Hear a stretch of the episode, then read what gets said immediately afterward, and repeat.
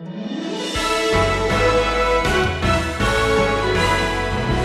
about 13 years, Saul will be dead. The truth is, he's already started dying.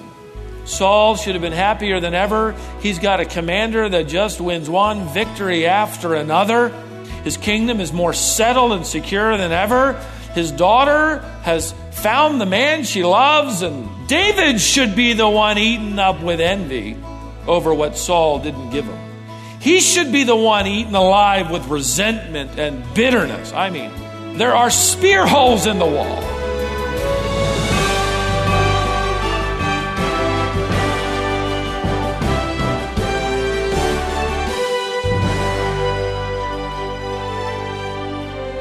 In the aftermath of killing Goliath, David ended up in a turbulent relationship with Saul. Saul was so consumed by envy that he repeatedly tried to kill David. Every time it happened, David responded wisely.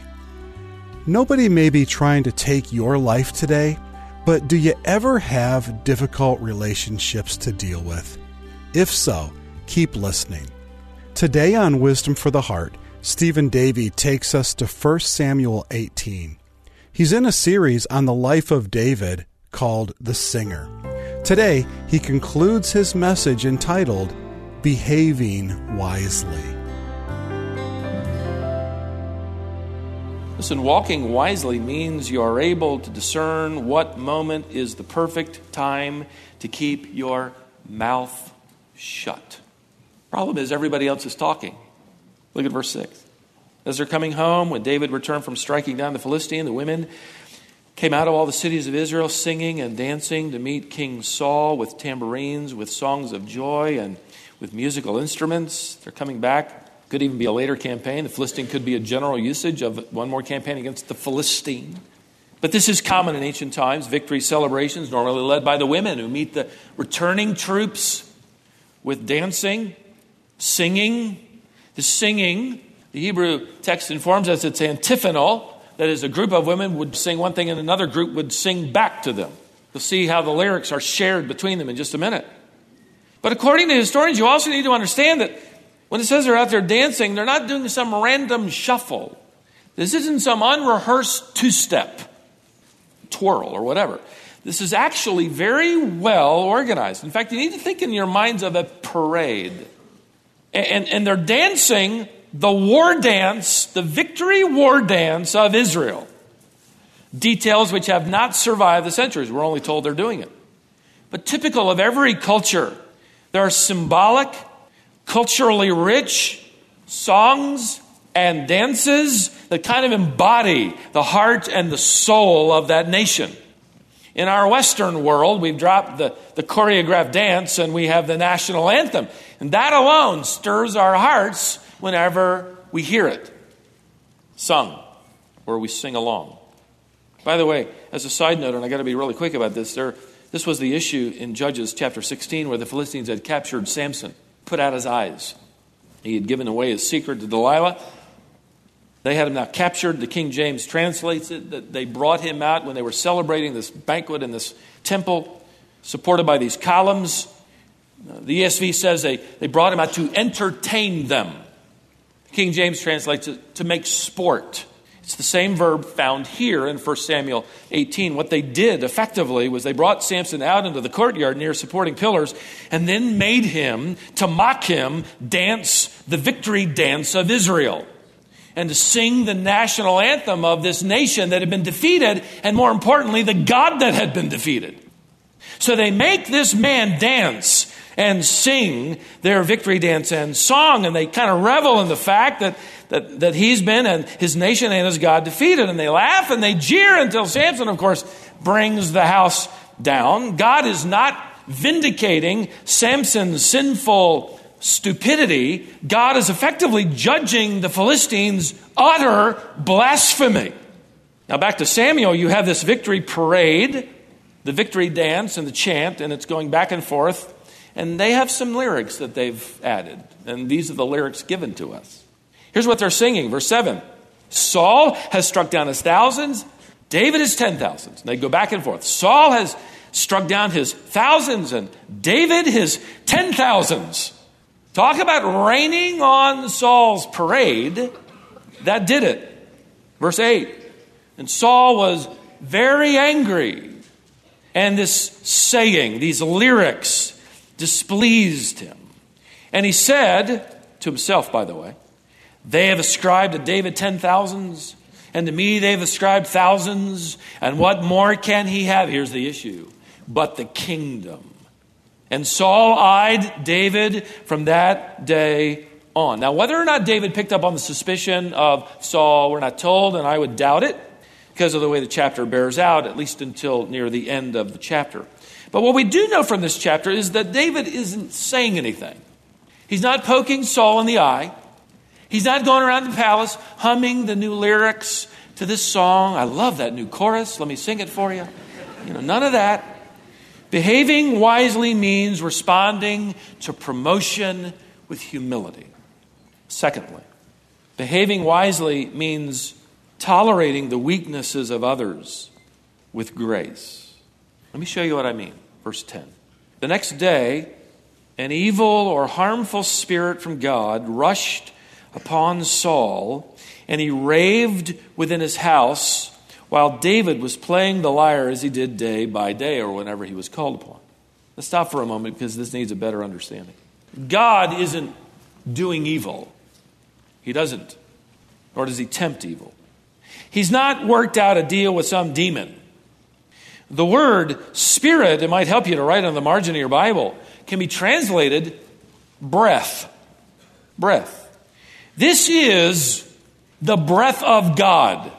Now, the question is it says evil or harmful. I think it's a better translation. It could be translated unpleasant. You could actually translate it as well miserable. In fact, the words rushed upon Saul or fell upon Saul is from a word that means to literally overwhelm. He's overwhelmed by this miserable breath from God. What does that sound like? Sounds like conviction to me. It's exactly what it is. In fact, Job will use the same verb to talk about his despair, and it'll be translated terrified. What's happening to Saul is the, a deep, despairing, terrifying, miserable, depressing conviction over his sin. Not to mention the crumbling of his self made plans and his self made kingdom and his self made throne and the promise of, of Samuel, where he's been told it won't be your dynasty. Your throne is going to go to your neighbor. Just didn't name him. Now he's contending with the rise of this young man who may very well be the man to take his place. And did you notice we're told this takes place the day after the parade? With this new song ringing in his ears tearing away at his pride, the convicting work of God in his heart because he refuses to repent. It's eating him alive. That's what's happening. So, what do you do when you try to silence a guilty conscience? What do you do when you refuse to repent? I'll tell you what you don't do. You don't get alone where it's quiet. You turn up the music. You get distracted. You don't want to drive to work in silence. You don't want to think. The moment it's quiet around you, it becomes even more miserable. So find something to distract you, to forget, to help you forget. And just about anything will do. I'll never forget hearing Howard Hendricks in class talk about his neighbor who owned a boat. He spent every spare minute on that boat. He would spend his day off waxing and waxing and polishing his, his boat and then he would come over to Hendricks. He came over to him one time and he said, I've got 37 coats of wax on my boat. Hendricks would look at us and say, You know, I never disparaged him. In fact, I didn't even say anything negative to him because I knew that my neighbor's boat was his only form of anesthesia to deaden the pain of an empty life. Had to find something to distract me. Might not be bad in and of itself. Nothing wrong with a boat. If you feel convicted, want to give it to me, great. See me after the service. All right? That's not the point. The point is, we got to do something with our hands. We, we got to turn up the music. We got to get distracted. We got to be entertained. We got to do something because we cannot be quiet under the breath of a convicting God. So, where is that musician? Only now he recognizes him. Verse 10. While he's raving in his house, David's playing the lyre. It's a small hand-held harp, the forerunner of a guitar. Saul had his spear in his hand, and Saul hurled the spear, for he thought, I will pin David to the wall. And David evaded him. This is the most shocking word of all. Twice. Twice. In other words, David didn't dodge one spear, but two. More than likely, this phrase summarizes the fact that Saul threw at two different occasions, two different times, a spear David, or it could mean that he missed the first time and grabbed another spear. I mean, you duck once, how do you come back? Later, Saul will throw a spear at his own son Jonathan. See, here's the downward digression of a man who's eaten alive with envy. I think it's well said by Francis Bacon that envy is the worst of all passions because it never gives you a holiday. It begins with hurt. You're hurt, which leads to hate, which leads to hostility, which can lead to harm. Hurt, hate, hostility, and harm. But again, no word from David, no angry retaliation. David doesn't whistle that lyre back at Saul's head. I don't know what he does. Ducks, and by the way, what do you do when somebody throws a spear at you? Duck. And then, second of all, and more importantly, don't pick it up and throw it back. Because when you do, you lose. You join them in that digression. There are plenty of people out there that are skilled at spear throwing. Don't learn that art. Don't join them in that downward spiral it will never give you a day off. Don't rush to the wrong interpretation here. I think David is unaware of Saul's true intention. And I think the chapter bears it out, which is why I principalized this second observation in the way I did. Evidently, in the minds of the people in the court and in David's own mind, this spear throwing is categorized as well, Saul's raving again. We don't know what brings it on, but maybe it's a dark mood, or maybe it's Maybe it's the pressure, or maybe he can't help it. he doesn't really mean anything by it. Fact, one author said that everyone at this point in time would have believed that King Saul was dangerous, but not malicious. Again, we're the ones that are let in on the inside scoop. We know what's happening. They don't. I just think that Saul is overwhelmed by something he can't control. He's overwhelmed by some dangerous, some difficult, some depressing episode. What this means then, especially for David to get back on that little stool within spear reach, is that David is making allowances for Saul as well, even though he's the one used for target practice. David, I think if he, if he were a part of our assembly, or if he were in your family, or where you work, he would probably be the kind of person who is insulted. And then he says, they really didn't mean it. You know, there's something else going on. I'm sure they didn't intend that. Don't you just love those people? Giving the benefit of the doubt, which, by the way, is an evidence of true love.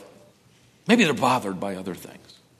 This is exactly the grace of Jesus Christ, the coming Son of David. And it still blows my mind that on the cross, he would effectively say, Father, forgive them. They really don't fully understand what they're doing. Are you kidding? You're on a cross. This is, this is not naivety. I think this is willingness to offer someone the benefit of the doubt. This is this is the oil of relationships. This is what salves relationships. This is the salve of grace. The truth is, we want people to give us the benefit of the doubt, don't we? That's why we'll do something rather horrid or mean or unkind, and we'll say, you know, I'm just having a bad what? A bad day. In other words, void all of that, contextualize all of that because I'm, I'm having a tough day. We want people to give us the benefit of that kind of doubt. Can you imagine David? Here's a spear. Phew! I know you're just having a bad day. and I'm really glad you're a bad shot. When you do this, you are walking in wisdom. Behaving wisely means responding to promotion with humility, it means tolerating the weaknesses of others with grace. David didn't know what was going on. He won't for a while. There's one more characteristic I want to point out. Behaving wisely means surrendering to the providence of God without complaint. Now, so far, this rise of David has been a kind of a Cinderella story, hasn't it been? Apart from you know the crazy king who every once in a while throws spears, this has been an amazing life. David is now in the palace. His closest friend is the king's son. He's been promised the king's daughter. He's traded in his tattered tunic for royal clothing. He's training in the art of battle. He's been promoted, and everyone loves him. But in the remainder of this chapter, which I'm going to fly over, David is going to encounter some setbacks which we could easily miss. I want to point them out. Two of them. First of all, he's demoted. Now, find verse 5 and then look over at verse 13. I want you to notice the subtle difference. In verse 5, David is placed over all the men of war, no doubt under the trained and experienced eye of General Abner, but effectively in command of the entire army. Now look at verse 13. Saul removes him from his presence, his immediate presence, and makes him a commander of a thousand. In other words, David loses his seat with the Joint Chiefs of Staff, and now he's given a single regiment of men. This is a demotion that's obvious. It would have made people wonder and talk. Second of all, he's not only demoted, he's denied. Now, there is some space of time in this chapter as we allow for several campaigns to take place. David's coming and going. This is military terminology for leading campaigns. Saul is delaying his prize. Do You remember one of them? To give his daughter to the man who defeats Goliath. That hasn't happened. David, uh, Saul has two daughters.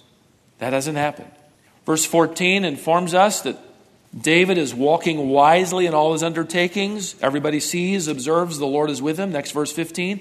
When Saul saw that he had great success, that as he was walking with wisdom, he stood in fearful awe of him, but all Israel and Judah loved David, for he went out and came in before them. Saul is thinking to himself, I'm just going to wait, wait, wait, wait, wait. Maybe one of those campaigns, he'll get it by an arrow or something, but David just won't die. David, in his humility, is saying to the king and others he really doesn't deserve to be his son in law. As this delay continues on, he's giving the king again the benefit of the doubt. Now, notice verse 19. But at the time when Merab, Saul's daughter, should have been given to David, she was given to Adriel, the Meholathite, instead.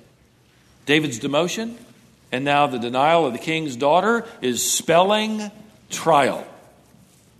Everybody loved David, but now it's clear that not everybody loved David. David, again, purposefully resists any urge to get even, to strike back, to demand his due, to defend his honor. In fact, I think by now David could have probably mounted a successful coup. The army's behind him, they love him. He's successful in every campaign. The household servants, that would also uh, include the officials of the king's palace, love him. Saul is a raving, mad lunatic.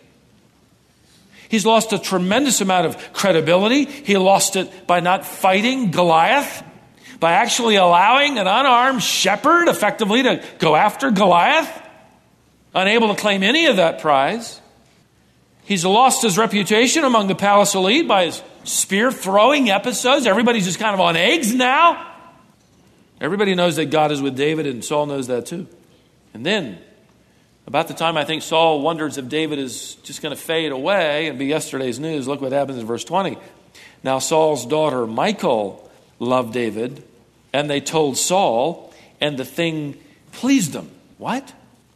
They told Saul that his daughter loved David?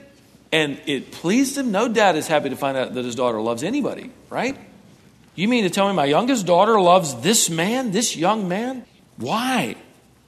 You don't have to wonder why it pleased him, because in verse 22 we're told Saul commanded his servants, Look, without telling them or him that I've sent you, speak to David in private and say, Behold, the king has delight in you. I mean, never mind the spear holes in the wall, the king actually really delights in you. And all the servants love you. Now then, become the king's son in law. David says, Oh, that'd be great, but how? I'm a poor man.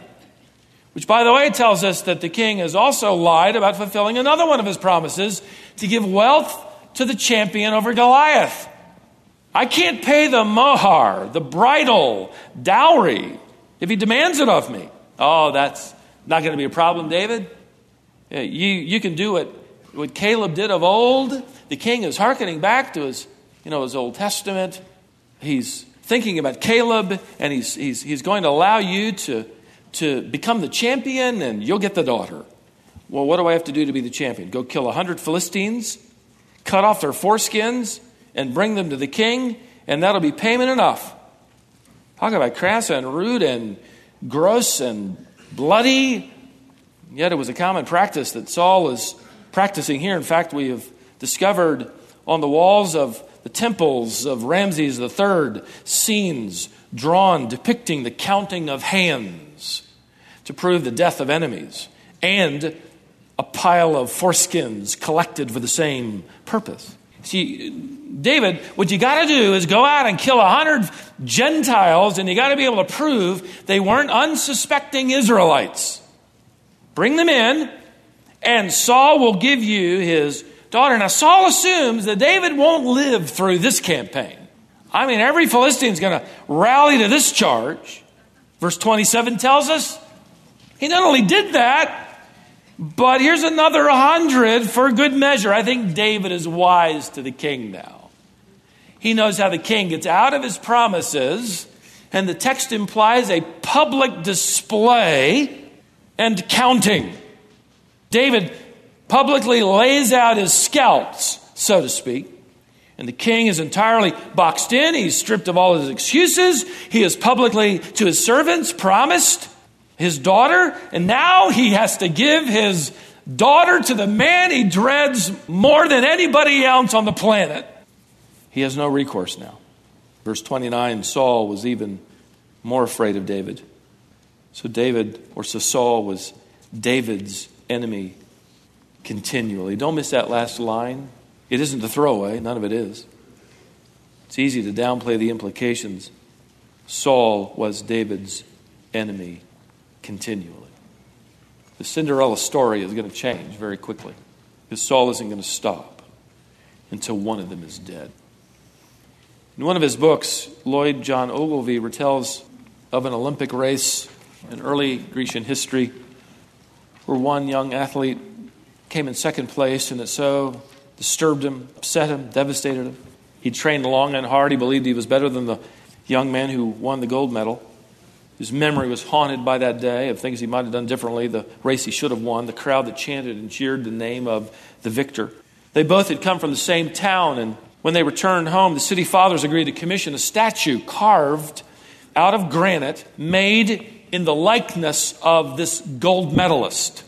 It was completed it was positioned on a towering base so that the city's most revered athlete stood some 20 feet high in the center of the town square. And it was more than this defeated athlete could take.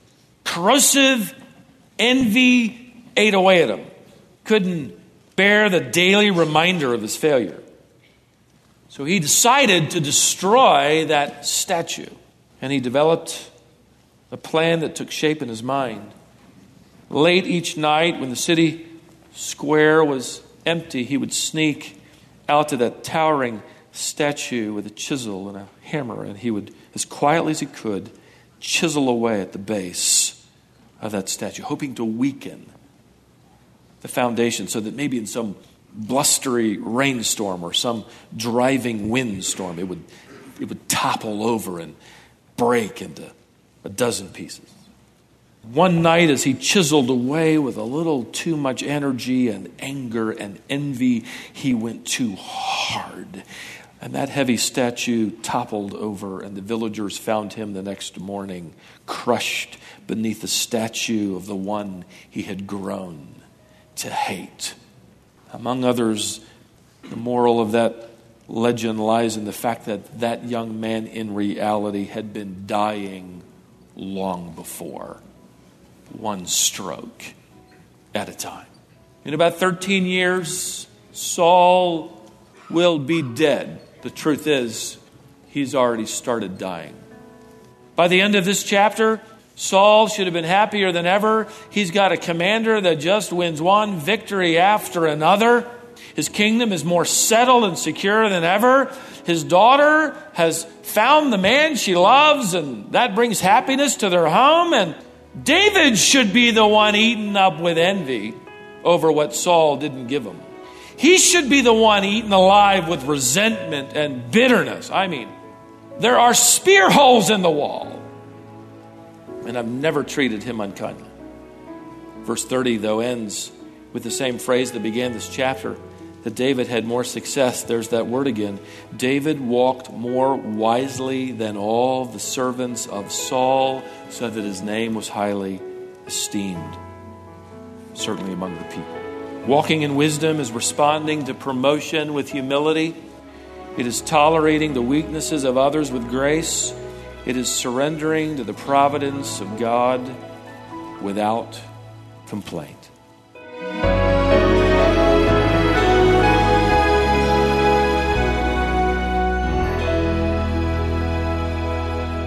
Wouldn't it be wonderful if in the story of your life, God were to declare that you walked wisely? This is Wisdom for the Heart with Stephen Davey. Stephen's main objective is to teach you God's wisdom from God's Word so that you can live wisely. This broadcast is the main component of our ministry, but I want to make sure you know about our other resources as well. All of Stephen's books, commentaries, and Bible study guides are available on our website, wisdomonline.org. I encourage you to visit that site. And by the way, if you ever miss one of these lessons, we post those online as well. So it's easy for you to keep caught up with this series. When you're at the website, please be sure and get your gift from us. All this month, Stephen's ebook entitled Do Babies Really Go to Heaven When They Die? is free to download. You'll find a link on the homepage with instructions. Once again, that's wisdomonline.org. If you have a question or need assistance with something else, you can reach us today at 866 48 Bible. Thanks for joining us. I'm Scott Wiley, and I invite you back tomorrow for more wisdom for the heart.